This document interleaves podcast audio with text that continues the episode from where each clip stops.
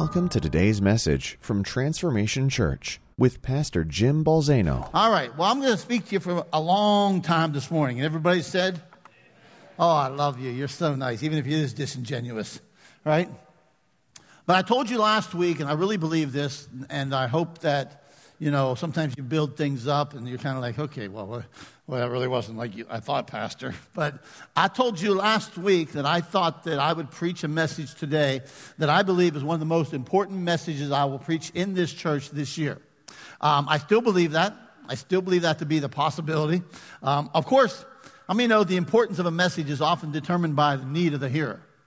I mean, know I can come in and I can speak a message uh, on healing, and if you don't need a healing, maybe it doesn't quite mean that much to you. Amen? But um, but today, you know, you can have a great message, but perhaps it's not what someone may need, while at the same time, someone else is incredibly blessed by it. That being said, I believe today's message is one of the most important I've done this year for several reasons. One is I believe there is hope in this message for those who may have in their life at one time or another made some grave mistakes. Anybody in here ever made any mistakes? Anybody have any regrets? You know, all right? I, I believe there's hope in this message for those who may be the product of somebody's grave mistakes. How many of you have ever been the um, recipient or the product of somebody's sin? Somebody's mistakes, somebody's whatever. You were born into something, you were thrown into something, thrust into something. I, I believe you'll have some healing today. I, I believe it's important because I believe today's message will be a reminder of who we are as a church the mandate upon this church, how many know we have a mandate upon us? That I believe it's a message with a mandate. I believe it coincides with the mandate on this church. I believe it will be a message that will challenge you as to your part in it. Um, so it'll be a message of hope, a message of healing, a message of challenge, a message of vision, a message that'll call for commitment. Um, it'll be a message that some of you will love, and it'll be a message that some of you will hate. Amen? But don't hate me, okay? Oh, it's nervous in here. So let's get on with it. What's the, what are we preaching today? We're going to preach a message entitled Jedediah Rising. Jedediah Rising. This theme has been in my heart for several weeks.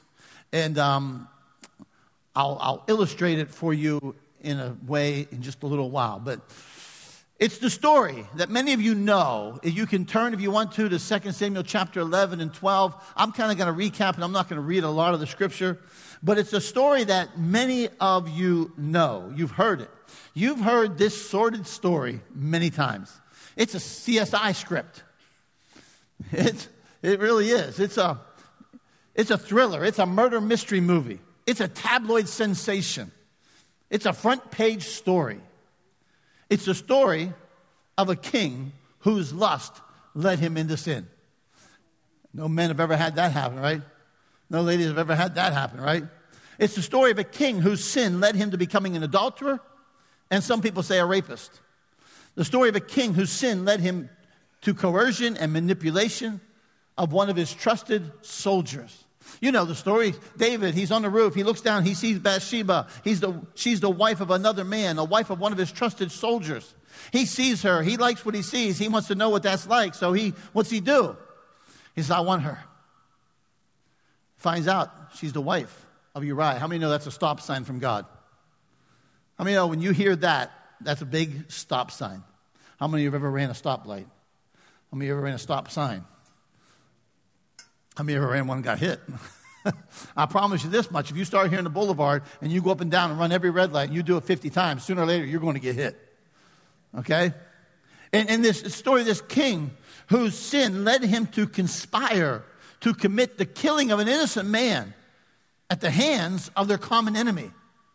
They have a common enemy, but David says, put him at the front of the army and withdraw so my enemy kills my trusted friend because I need to cover up what I've done.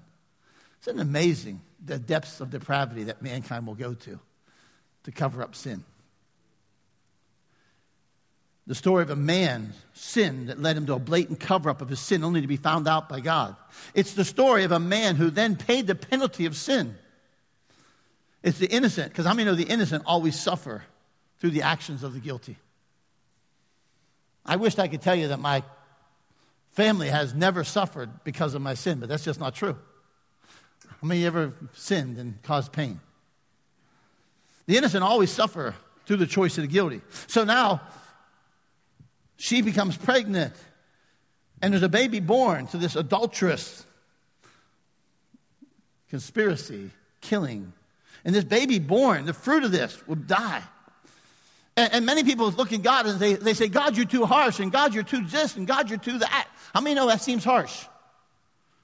Nobody thinks that seems harsh? Then we're not going to be committed until we hear what you have to say. We're non committal. Look, you're not politicians, okay? All right? The judgment of God, the price of sin. Isn't it interesting that the price of sin only seems too much when we actually have to pay it? We don't seem too much ahead of time, it's afterwards. It's interesting that the price of sin will cause us to say that God is unjust. We sin, and then we say God's judgment is too harsh. I had a friend of mine one time, he was driving up here, it was Jimmy Mascaro, and he was driving up here from Virginia. And godly man, great man. And he comes up and he was all mad because he got a speeding ticket. I was okay. He says, I, I, I set my I set my speed, I, my cruise control 10 miles above the speed limit. I said, okay. Well, what are you, what are you complaining about? Well, well, they're supposed to give you the first time. Wait, wait, wait. You deliberately set it 10 miles over the speed limit. And now when you get busted, it's their fault. Excuse me. All right? Now, I'm just going to tell you, I set mine 10 over too, but I'm not complaining when I get a ticket. Okay? You know, so this is what we do with God. God says, here's the law, obey the law, walk in the law, then we don't walk in it. God's judgment comes down and we're complaining when we deliberately do it. You see, you have to understand something. Some of you may say, well, why did the baby have to die? It's an interesting thing. Listen to what Nathan the prophet said to David. He said, however, because of this deed, you have given, now what's he saying to David? You have given great occasion to the enemies of God to blaspheme him. Oh, oh. He says, you, you, David, through your choices, through your decisions, you have produced something that is going to enable the enemies of God to mock him and insult him and ridicule him the rest of his life. I'm going to tell you something. I don't really want my life to produce something that enables the enemy to mock my God. Whew. How many know that the world watches the Christians only to say, Where's your God? Is that your God? To point the finger. And another version says that Nathan said it this way But because by doing this you've shown contempt for the Lord. You've shown contempt. This was the God who took him from the pasture to the palace, who gave him the giant victory, who did all these things. And now David, in his contempt, says, I want what I want, when I want, and I don't care what God has to say about it. You see, let me say this to you this morning. Some of you, even in the, the sound of my voice this morning, you're making decisions that's causing the enemy to mock God.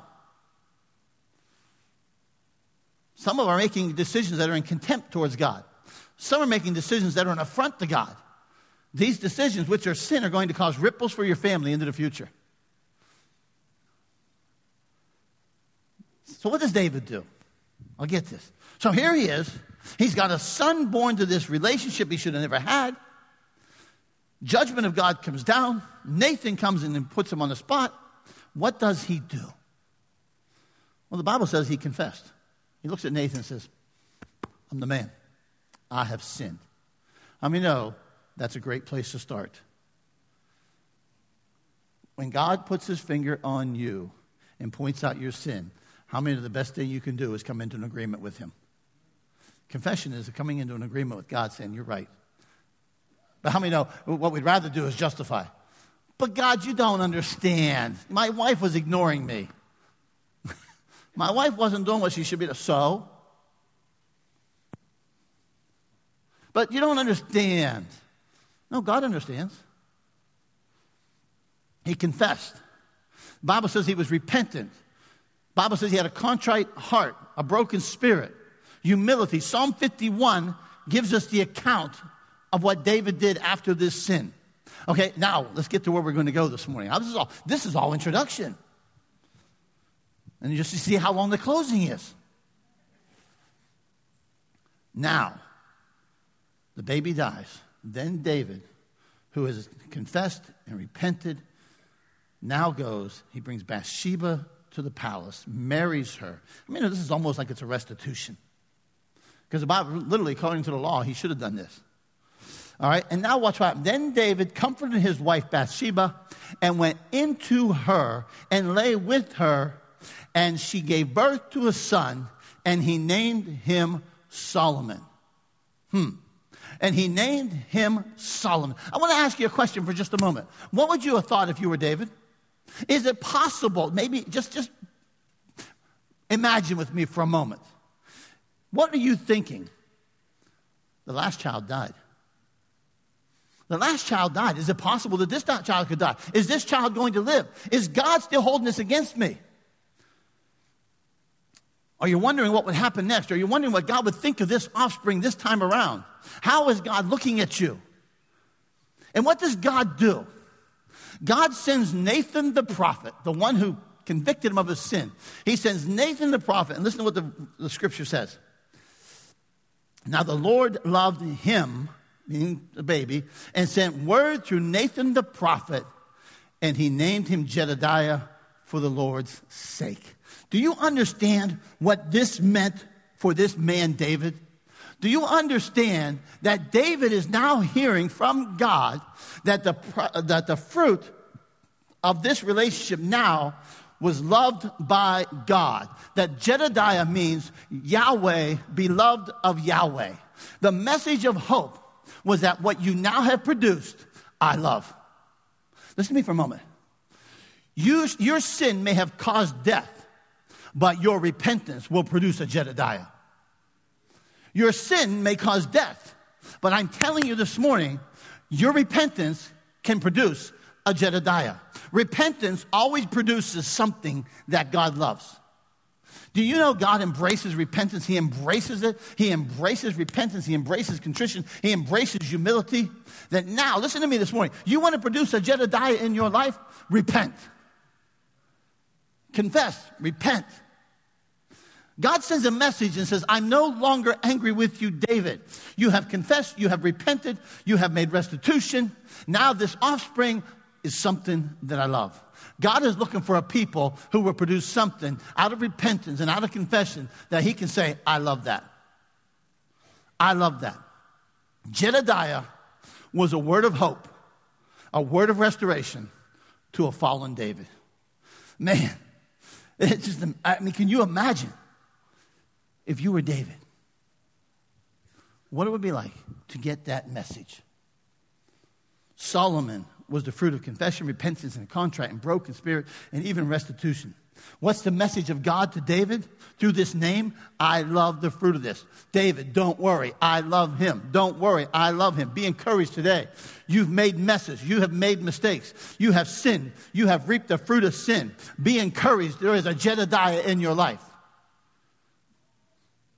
Let me say something to you this morning. There's Davids in this house this morning.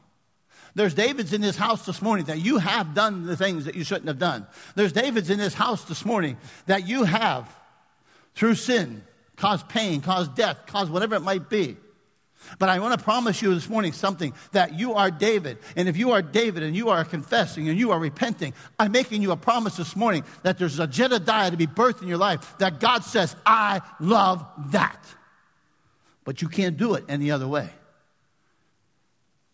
Here's a message of hope here. Now, watch this. But this is a message to David of restored fellowship. That there's a Jedediah in his life. But what about Solomon? You're the kid. You're the, you're the baby. My grandkids have lots of names. They got their formal names. You know, we got the little granddaughter, Carson Elizabeth. Okay? Got Liam Daniel. Right? But there's other names that I have. These names come from a place in Pappy's heart. Right? Carson. There's, there's, I constantly call her baby girl. Hey, baby girl, come here, baby girl.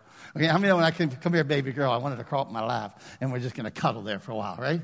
Okay? And, and, and, yet the fact of the matter is, before she was baby girl, my little girl was baby girl. Tony was baby girl when she was about this big. And that term, that phrase, that's my name to her, and it speaks something different than just Carson. Liam. I, I like the Carson. Sometimes I even call Carson Fred.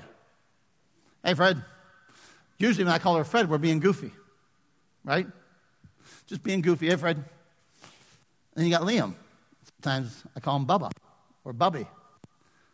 Before Liam was Bubba or Bubby, Nick was that. Liam, sometimes I call him Buster Boy. Come here, Buster. Come here. You know, now, now depending on which one I use, is whether we, whether we cuddle or wrestle. Uh, all right? But the point is that I use different terminology to elicit a certain response from them. They're terms from my heart that displays to them what I'm thinking of them. I'll say to, I'll say to Carson, who's my favorite girl? She knows what to say. I'll say to Liam, who's my favorite boy? Thank God it's a boy and a girl. I don't want to be a Jacob. A boy was born, and his father gave him the name Solomon,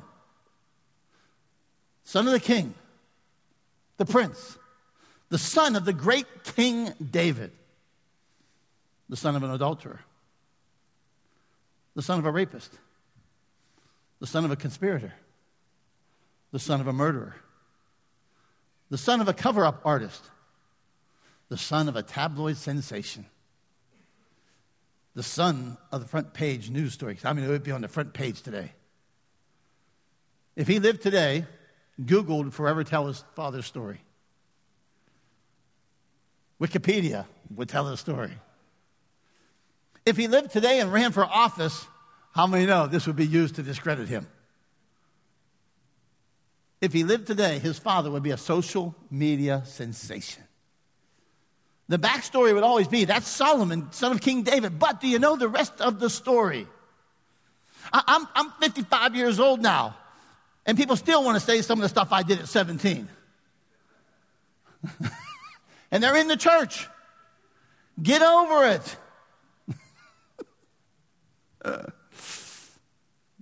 I remember when you, yeah, that was me. Guilty.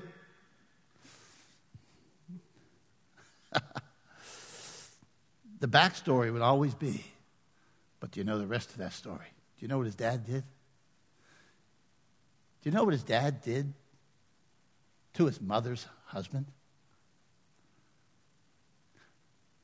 Let me be blunt. Some of you know what it is to be Solomon. Some of you know what it's like to be born into situations you would have rather not been born into.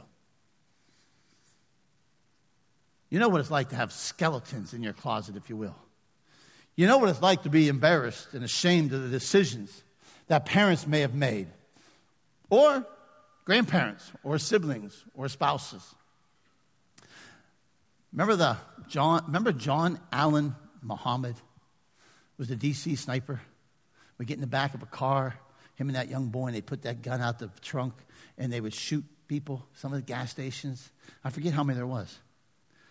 I was reading the other night about his daughter one of the things she said, the most, she said, one of the most challenging things that ever happened to me was I went to school and they looked at me and said, Do you have guns home at too? Do you have guns at home too?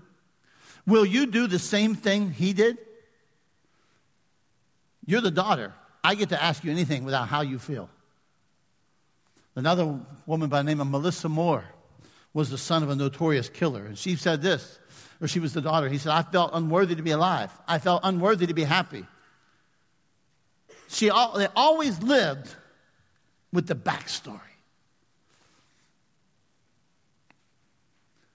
His life would always have this backstory to it. And yet, what does God do? Hey, you go to that house and you tell them, I call him Jedediah.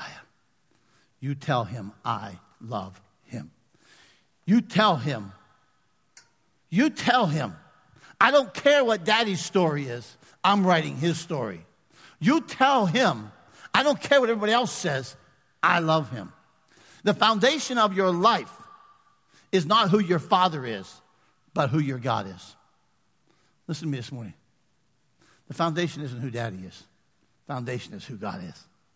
The foundation of your life is the love of God. The foundation of your life is not who your father was, but it's who your God is. The foundation of your life will not be your father's love, but your God's love. Daddy may have birthed you, but God is the one who's designed you. Daddy may have birthed you, but he's the one with a plan for your life. Daddy may have birthed you, but he's the one who's created you. Let me tell you something. God doesn't view you through your father's sin. Oh, thank you, Jesus.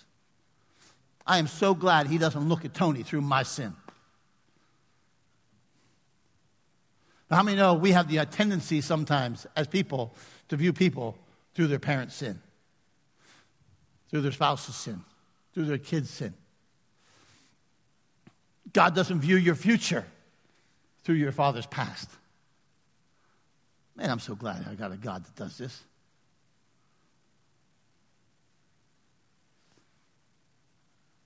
God doesn't view you through your child's failure, through your father's failure, through your mother's failure, your spouse's failure. You no longer need to live in the shame of your father's decisions, your mother's decisions, your children's decisions, your husband's decisions, your daughter's decisions, your, your wife's decisions. You don't have to live through that. You know why? Because you're God's Jedediah. He loves you. Now, here's watch this. So, David, so when David hears he's called Jedediah, this is a word to a fallen man who's repentant that God is restoring. And here's a message to a young man that would grow up, and one day he would hear the story I'm Jedediah. His banner over me is love. And he had a foundation. But listen to me. How many know God also had an appointment for his life? There was an appoint, there was a God ordained appointment for Solomon's life, for Jedediah's life. The destiny was for him to come to be king. The destiny would be for him to build the temple. God had a plan for him because God had a plan for his people. How many know if God has a plan for you, the enemy has a plan to destroy it? If God has a plan for your sons and daughters, the enemy has a plan to destroy it. If God has a destiny for a person, the enemy has a destruction for a person. God's plan was you'll become king. You will be the one to build a house for me. You will be the one to reign. And all of a sudden, he gets towards the moment of stepping into that. And First Kings tells us a story, and I'm not reading all the scriptures today, but let me read you two. All of a sudden, there is another who tries to usurp the position of Solomon. Then Adonijah, the son of Haggith, exalted himself, saying, I will be king. And he prepared for himself chariots and horsemen, and fifty men to run before him. And his father had not rebuked him at any time by saying, Why have you done so? He was also very good looking. His mother was born him after Absalom. Then he conferred with Joab, the son of Zeruiah, and Abiathar the priest, and they followed and they helped Adonijah. Now, here you're going to see this. So, David has this sin. Out of this sin, he comes to a place of confession and repentance, and he births a, a, boy called Solomon that God says, No, no, no, no. You call him Jedediah because I love him, and I've got a royal appointment for his life. And, and he's going to sit on the throne, and he's going to be king, and he's going to build a house. And all of a sudden, as he gets close to that moment, Adonijah said, No, no, no, no. I want that. And how many know had he got that, he would have destroyed Solomon. He would have killed Solomon. What happens at this point? I'm going to show you something. Listen to me this morning. There's a message in this this morning for the Davids of the house. Your sin may have caused pain, death, chaos, hurt, whatever it might be. But I promise you, your repentance before God will produce a Jedediah, something he loves. You might be here this morning and you might be the Solomon that was born out of something, and you might have been born into something that you rather would not have been born into. God says, I don't view you through that. I don't see you through that.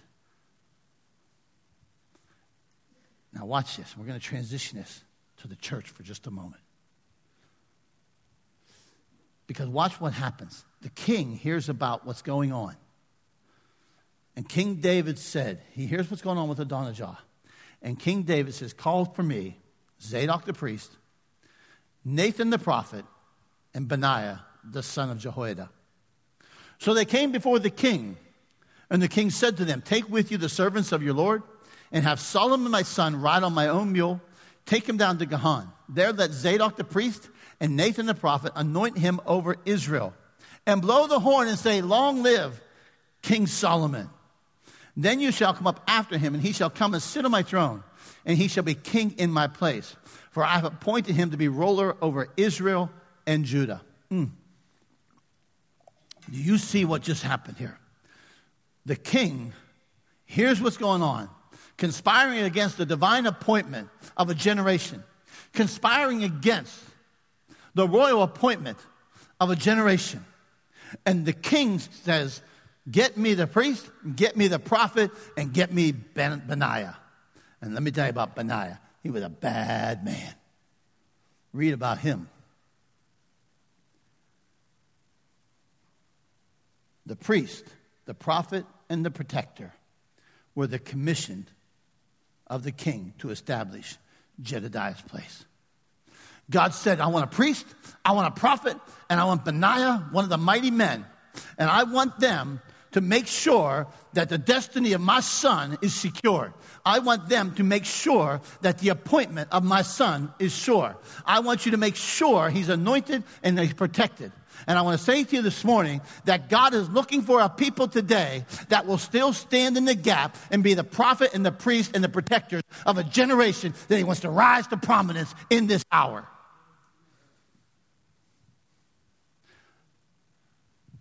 Let's take a look at this. What does this look like? Zadok the priest, let's talk about him. What was the priest's function? The priest, when in, in the Old Testament, they would represent the people before God and they would offer various sacrifices that were prescribed in the law. Priests were those who would stand in the gap between God and the people. Zadok would stand before the Lord and stand before the king.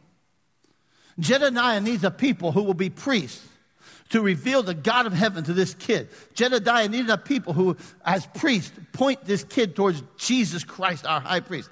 I want you to remember something tonight. Let me talk to you this morning. How many of you know this morning that when, how many of you know that Jesus on Calvary's cross, when he shed his blood, there was a divine transaction that took place? And the Bible says very clearly in the book of Revelation that when that happened, he made us to be kingdom and priest to our God. You are a priest this morning, a priest to God on behalf of men. One of my favorite chapters, Revelation 5. Then they sang a new song saying, Worthy are you to take the book and break its seals, for you were slain and purchased for God with your blood men from every tribe, tongue, people, and nation, and you made them to be a kingdom and priests to our God. We were made priests of God to God for men. What's what Paul, this is what Paul says as he was doing his ministry.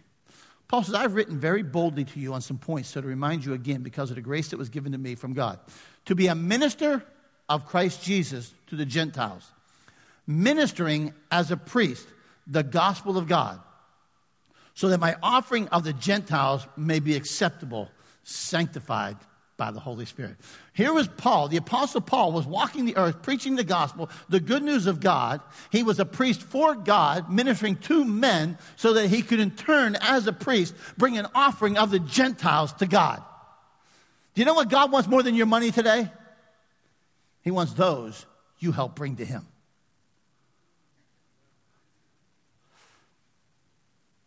The priestly believer stands in the gap to present men to God and God to men.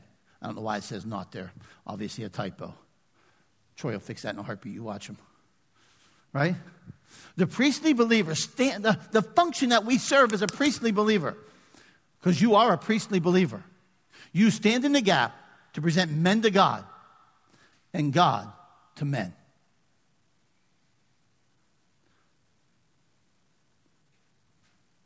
Our priestly function is to stand in the gap on behalf of a generation that has a royal appointment, that has a divine appointment. But then there's this prophet, Nathan. The prophet. A prophet in the Old Testament was someone used by God, and they were called seers. Seers. They were to see what God was doing. They were to see what God wanted to do. A prophet was called by God to give visions of God's glory, to speak the words of God. And this prophet, Nathan, spoke into the life of this young boy when he came and said, You call him Jedediah. This man, Nathan, came and prophesied. I was talking to you about Nathan, that Solomon was born and he had a royal appointment in his life.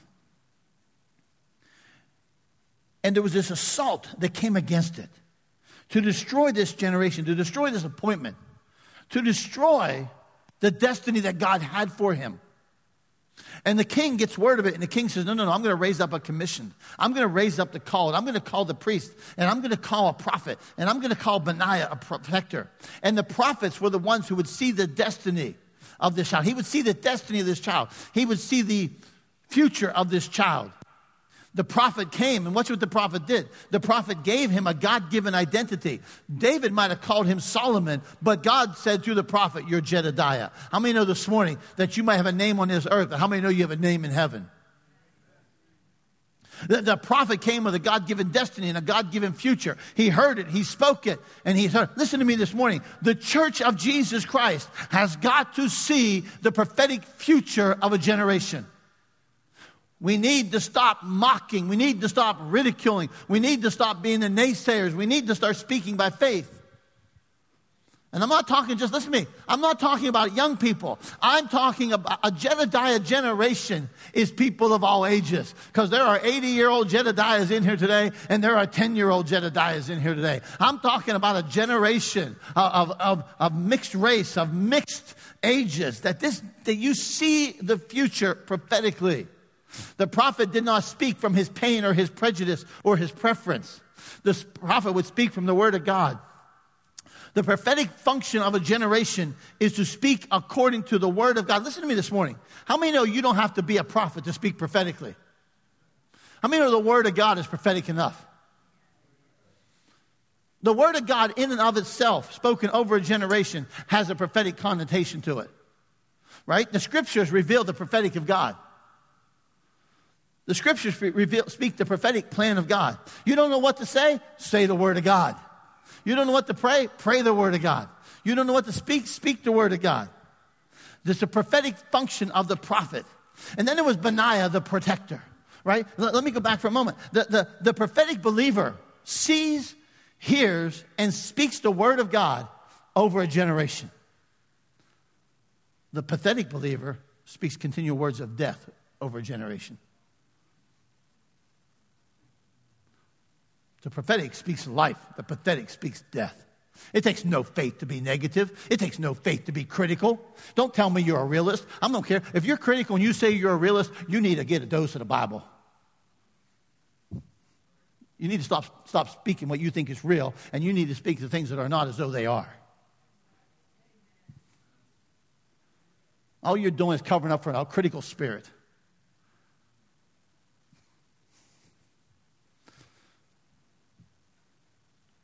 Benaiah, Benaiah. Oh, I love Benaiah. I think out of the three, if I had to be one, I'd be him. He'd cut your heart out with a spoon. Benaiah, you know what Benaiah means? Benaiah means Yahweh builds up. Je- Jedediah means beloved of Yahweh.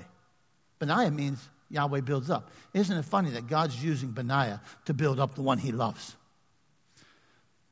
So much of Benaiah. Benaiah, the son of Jehoiada, answered the king and said, Amen. Thus may the Lord, the God of my Lord, say, The Lord has been with my Lord the king, so he may be with Solomon. Watch this. And make his throne greater than the throne of my Lord David. Benaiah's life ambition was to see Jedediah raised to the fulfillment of his destiny. His life's ambition was to see Jedediah become great Benaiah was one of the mighty men. He's the, he's the dude that killed a lion in a pit on a snowy day. The Bible tells us about. If you're killing a lion, you're a bad man. Benaiah was a protector of God's appointment. Benaiah was a protector of God's chosen man. You see, let me say it to you simply. The protecting believer simply says, Jedediah is safe on my watch. Jedediah is safe on my watch. Let me say this to you. There's one thing I can tell you you're safe in this house. It's a safe place to fail, it's a safe place to make mistakes, it's a safe place to mess up. That doesn't mean you won't be held accountable, it just means it's a safe place. It's a house of love, it's a safe place. You may have to take your lumps, but it's a safe house. You see, I'm giving you a picture for a moment. The picture is this this morning that God has called and He's looking for the church, not just this one, but the church, to be able to see what it is that God loves. To see a Jedediah generation of every age. And God is saying to a church, Will you be those who will stand in the gap so they can be raised to their appointment? Will you be those who prophetically work in their life so they can be raised up? Will you be those who protect a generation from that which would destroy it and keep it from fulfilling its destiny? You see, some of you will hear this message today and you'll find hope because you were David. Some of you will find this, hear this message, you'll find hope and healing because you were the Solomon, who now you know you're Jedediah. Some of you will hear this message and you will continue to work on behalf of Jedediah. You will continue to do what you've been doing. You will ask, What more can I do?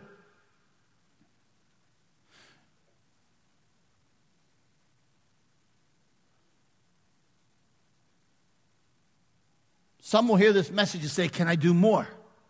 Can I do more? To see Jedediah raised to prominence.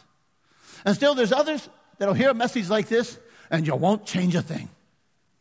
You'll continue with the same apathetic, complacent, narcissistic, self serving Christianity that, quite frankly, isn't Christianity. Ouch. You will still make it all about you. It'll still be all about your comfort. It'll still be all about you and you and you. You will continue to look to Calvary as the source of your salvation, but not look at it as the source of and standard of sacrificial service. I look to Calvary and I know it's the source of my salvation. Yet, it is not the source or the standard of service in the body of Christ. Uh oh. Some will hear this message and say, I've got to do more. Can I do more? I've got this out of order. It's okay. Some will hear this message and not do anything. You will continue to look to the blood of Jesus to cleanse you of your sin, but it's not enough to propel you to bleed for others. Saying, Pastor, you're being harsh. No, I'm not. I'm being brutally blunt. Brutally blunt.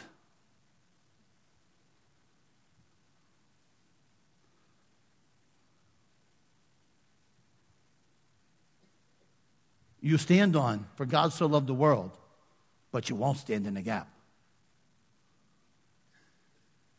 You will continue to see church as what you do, not who you are.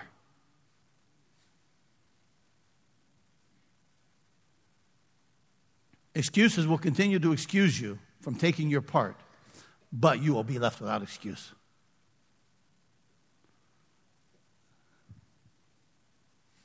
I know they're hard words. I know they're very direct and they're very blunt. God's looking for a church to raise up a generation. God is looking for a church to raise up the Jedediahs of this world. He's looking for a church that'll say, I'll do my priestly function. I'll do my prophetic function. I'll protect it. God broke my heart two weeks ago. I don't even want to tell this story because I don't want people to take it the wrong way, but I'm going to tell it anyhow. God never, it was so vivid to me what God was doing and wants to do. And I don't want to, uh, many of you know we got this little guy living with us. And, you, and I'm not going to go into all the charges. I'm just going to tell you he's Solomon. His father's name will be all forever connected to his life. The latest charges to come out. He'll go to school someday, and dad, the, the kids will say, What's your dad do? My dad's a pastor. My dad's this. My dad's a, a, a businessman. My dad does this, and my dad drives truck, and my dad owns a business. What's your dad do? He's in jail. For what? What's your dad do? They killed him. They want death penalty. Do you understand that forever his life is connected to daddy's story? And God showed me, but he's Jedediah. But he's Jedediah.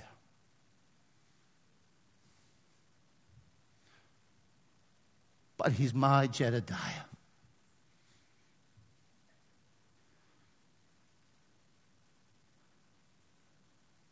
But it wasn't just about him, it's about a Jedediahs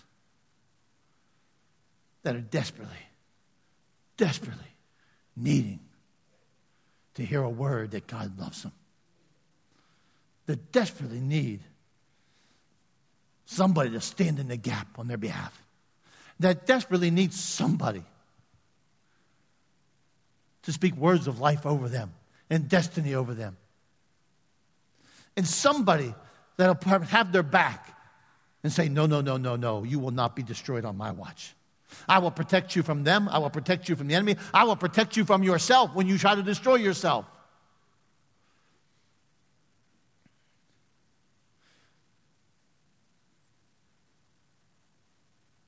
You see, I'm, I'm getting ready to close in a little while, like four hours. You say, you say, What do you want from us, Pastor? I want you to run with the mantle. I want you to run with the mandate upon the church. Not just this church, but every church. I want you to raise up Jedediah. I want you to take your place. I want you to stand in the gap. I want you to speak a prophetic word. I want you to work more. I want you to give more. I want you to love more. Yeah, I do. I want and I, I, I, want you, I, want, I want criticism to stop. I'm not saying we're critical house. I'm just talking in general. I want pessimism to stop. I want negativity to stop. I want you to say, Jedediah's rising. I want you to live as a Jedediah. I want you to live as I'm Jedediah. I know I'm loved by God. I don't walk in shame anymore. I don't walk in embarrassment anymore. I want you to get into the game. I want you to do more. I want you to give more. I want you to hear the call of God. I want you to hear the commissioning of God. I want, when you see things in this city, I want you to say, you know what? This is us. I think there's a show called that. I don't even know anything about it. Never saw an episode in my life. All I know is when you see certain things, you can understand this. When you see refuge, this is us. When you see transformation, this is us. When you see the Nehemiah Project, this is us. When you see the right school, uh, whatever I call that thing, the right place for kids, this is us. Listen to me. I'm telling you something this morning. I know that I know, Michelle, in a shadow of a doubt now more than ever, the vision of that place over there. I have no idea how we're getting there. The challenge is huge, but my God is huge. I have no idea.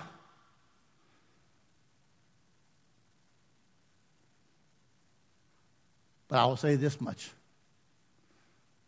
Jedediah is rising. You see, because here's what I want you to understand we're all Jedediah. You say, Who's Jedediah? We all are. We're all Jedediah. How many know we all were born into a legacy of sin? How many know your daddy was a sinner and your mother was a sinner? The human race was sinful. And all of us were that Solomon born and yet, the good news is I have a king who commissioned Jesus to bring Jedediah to his royal appointment. Jesus, the high priest, took his place in the gap for me, Jedediah. Jesus, the prophet, heard spoken worked the prophetic plan of God for Jedediah. Jesus, the protector, waged war against all that opposed Jedediah. Jesus is looking for a people who will be the commissioned of the king to see Jedediah rising. Why do we do it? Because it's what he did.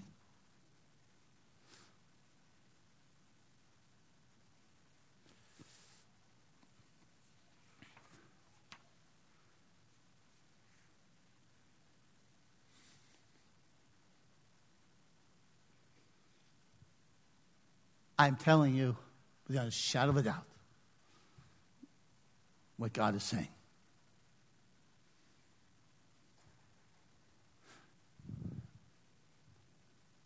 When you drive down Route 80 with Jed in the back seat, just you and him, and God breaks your heart, it's not because it's just that situation. It's because of what he wants to do.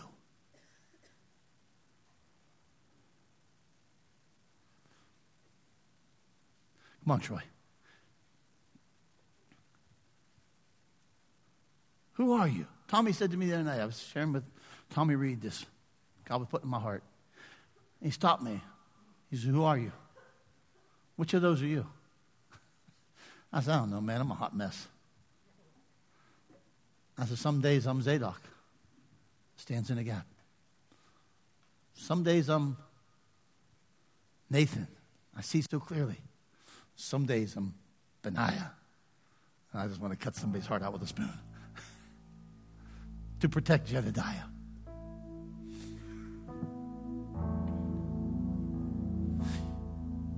Their life's ambition was to see that boy raised to his destiny. You see, in this room today, you, you know, I, I told Seth the other day, Seth runs the door now. I got something for you, man. You see, because in this role, you certainly are a Benaiah. But you got a bunch of kids coming to a house every evening for meals. They're safe in that house got their back. And yet you got there through a season of pain.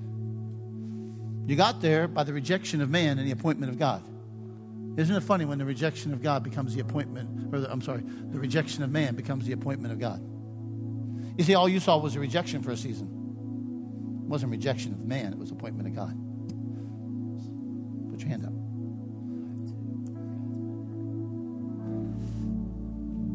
That's who you are. Brian Porter, probation and parole. That's a fun job. But see, it's more important. You, you, have to administer justice, and you have to be fair, and you have to hold people accountable. And sometimes that stinks. And sometimes it causes them to hate you.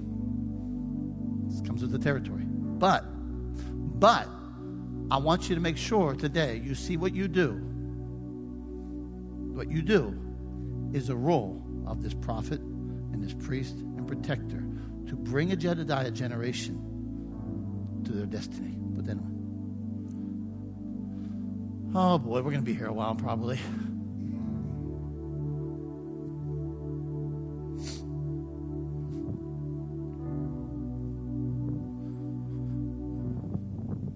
You know, the mental health arena is not a fun place to be, is it? But yet you're a light in a dark place. And you got all the learning, you got all the book learning, you're a smart guy. And yet, there's a Spirit of God inside of you. That you're standing in the gap for people that don't even know sometimes. And some of the stuff you deal with is really, man, just just messed up. And I want you to wear this, okay? And I want you to wear it because God has his hand upon you in that place so that you can help bring people out of dark places. There's been an assignment of hell against him, but there's an appointment of God that you bring him to.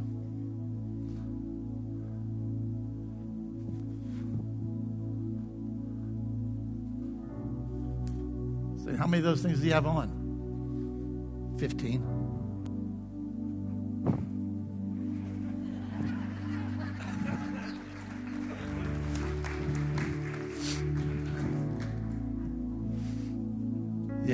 Goof. I love being a goof. I always want to be a goof the rest of my life. I'm a hot mess. Oh, the red line. I will never forget the story of the red line. What you do in that track club, brother, is breaking that, is expanding that, just getting rid of that red line. And you are absolutely performing a priestly function. You absolutely see prophetically, and you absolutely walk as a Benaiah. But God's calling you to more. Sorry.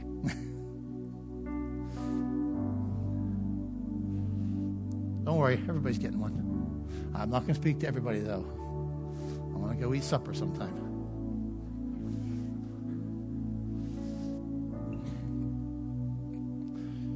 You know,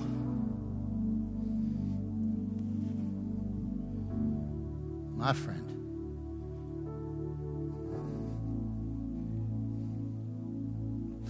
my friend.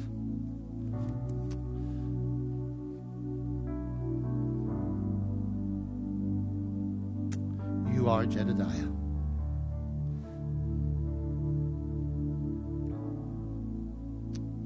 Thrust into something you didn't choose. Rejection, but God says, You're my Jedediah.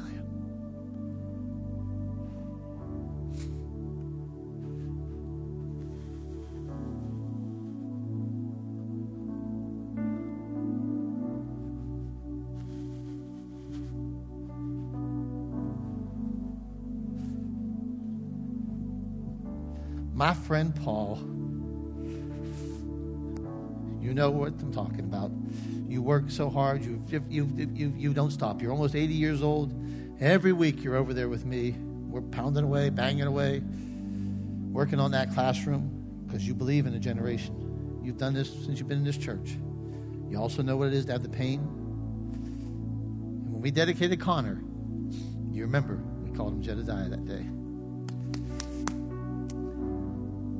Honor you.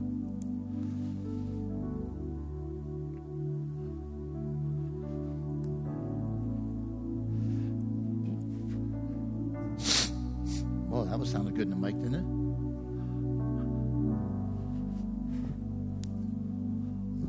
Hi, pretty girl. Oh, my friends. Yeah, I got one of yours too. I know where you're at and I know where your heart is. And yet, I use a phrase sometimes you had to plant a seed that you'd rather not plant. And you planted that pain, and sometimes we plant, we plant in pain. We plant in pain. We sow in pain, but we reap with joy.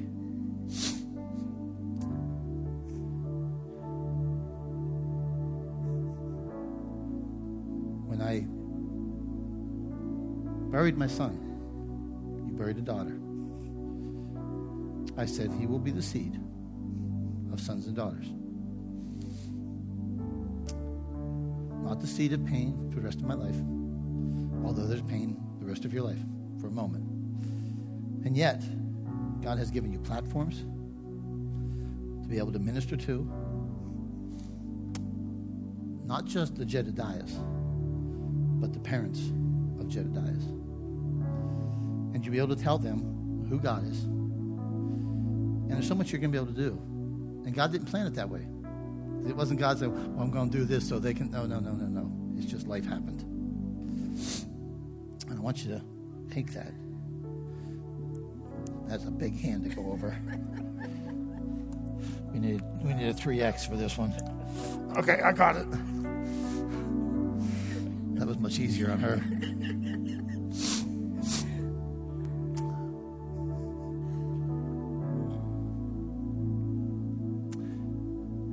Phrase with my daughter once. I told her the pain of today is the strength of tomorrow. You'll be strong. You'll be strong. Raise up Jedediah. Protect them. You're a protector.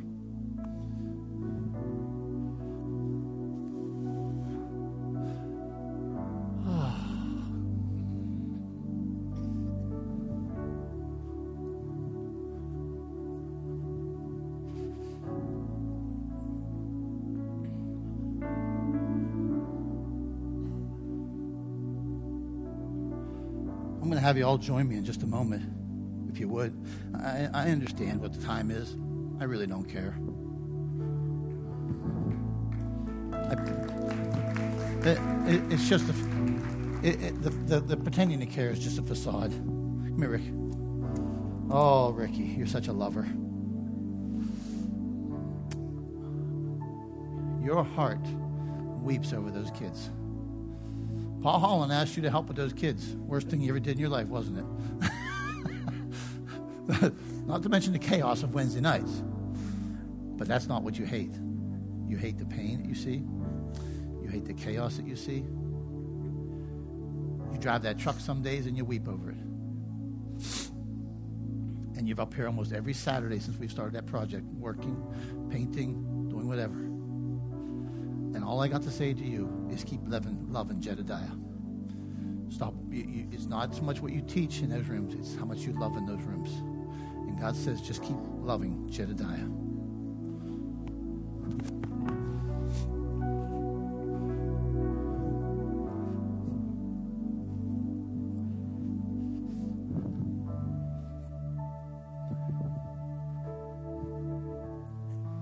Y'all saying, what's he going to do? He only has 15. Want to bet?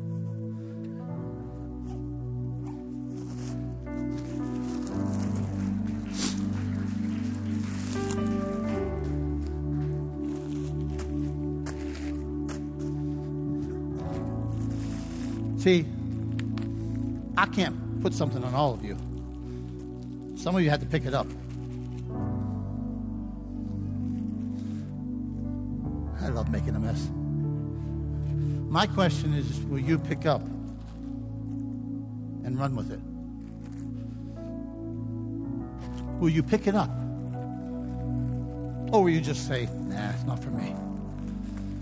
Will you pick up this mandate? Will you pick it up and run with it? Don't you take 40 of these either. I saw somebody eyeing them up already. Hey, I get 47 of those. I can sell some of those on eBay.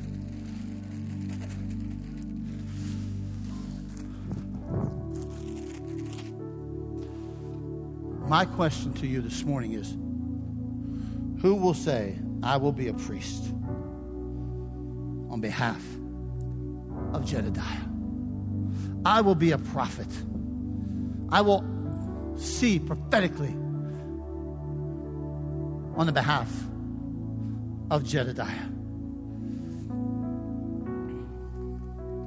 Who will be a Benaiah, the protector of a Jedediah? But there was one other, and must, is this David. Forget about David. Because you know what David was? David was the provider. He was the provider for Jedediah. Everything that he needed to do what he was called to do, Daddy did the preparations. Daddy made it happen.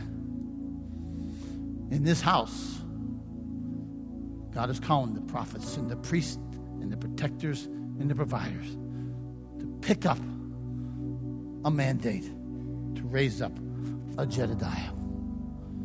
David gave a prophet, priest, and a protector to raise Jedediah. But listen to me Jedediah had to listen to a prophet, priest, and protector.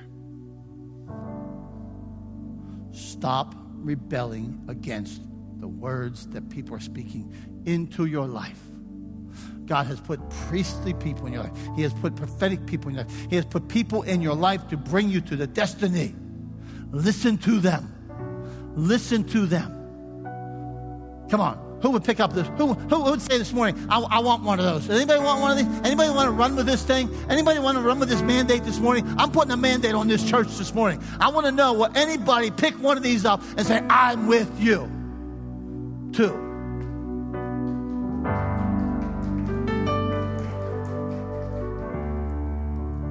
I'm not giving it to you no more. I'm done giving it to them. I had some people. Now you're going to have to pick it up. I know it's just a stupid rubber bracelet. I know what it is. I know it's a wristband. I know it's just a wristband, but it's a wristband with a meaning. That when you see that name on there, Jedediah Rising, that on, stay up here. Come on up and stay up here. Just stay up here. Just stay up here with me. I'm just going to have you stay up here. We're going to pray over you this morning. Stick around for a minute. I haven't. I, I, I promise not to spit on you if you stay close. I hope you're hearing my heart this morning. I hope you're hearing the urgency of the hour this morning.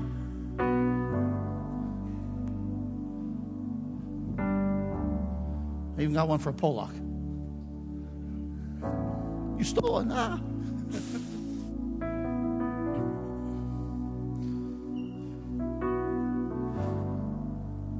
See, I can't make you take this.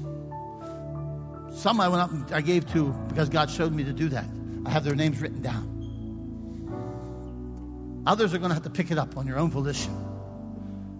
Make way for people. Just kind of spread out some. I said that this would be the most important message I preached this year. And I still believe that, even now.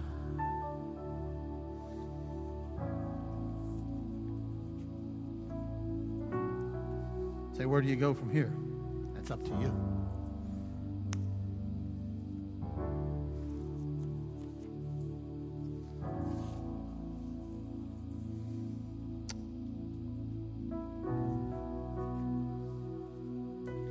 Father, I speak over this body today.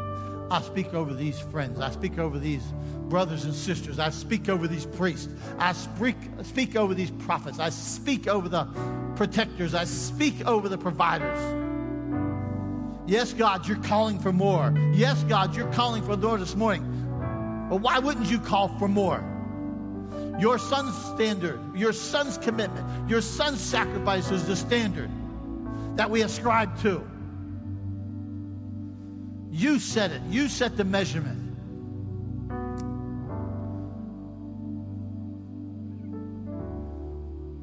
Father, I pray this morning for those in this room this morning that were the Davids, that they produced something that was death. They produced something from sin. They produced something that caused pain. They produced something that died. That hope is restored this morning that if they will walk in confession and they will walk in repentance and they walk in restitution, that they will produce something that you say, I love that. That's Jedediah. Father, I pray this morning for those in this house that have been born into crap, born into junk, born into this chaos, born into dysfunction, that have backstories, that have walked in shame and walked in embarrassment, that this day they would hear one thing they are Jedediah. You love them. You don't look at them through your, their dad. You don't look at them through their mom. You don't look at them through their children. You look at them through the eyes of God. You look at them through Calvary. You look at through them Jesus Christ. They are your Jedediah, beloved by God. And Father, I pray, I pray that we cannot walk out of this house and continue as apathetic, narcissistic, self serving Christians. Yes, I know it sounds harsh, but that is the reality we live in. That we no longer would look at Calvary as just a means of our salvation, but it's the measurement by which we serve. That the blood of Jesus shed for me on the cross determines the blood I shed for those you want to bring to their appointment. Hmm.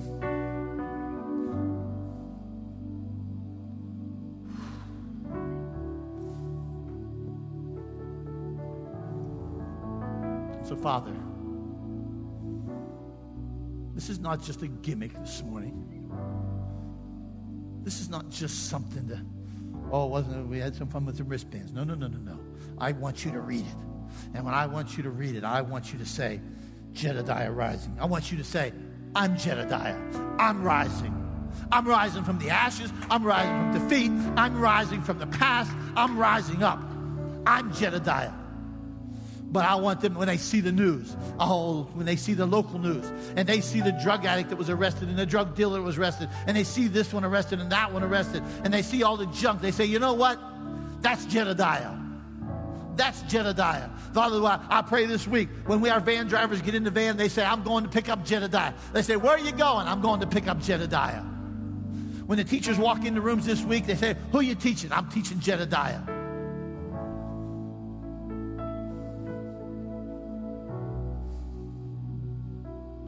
You see, Jedediah is all of us.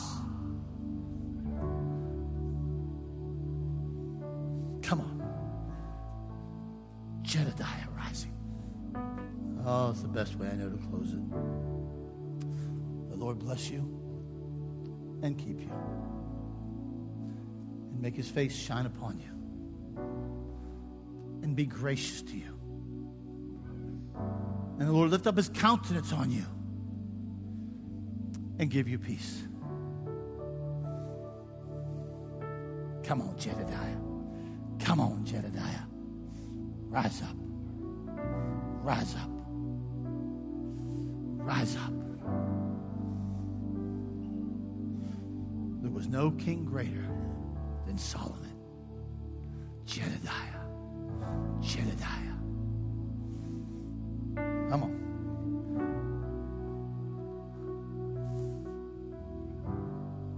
I send you out with the confidence of knowing you're Jedediah. I send you out with the commission that you raise up Jedediah.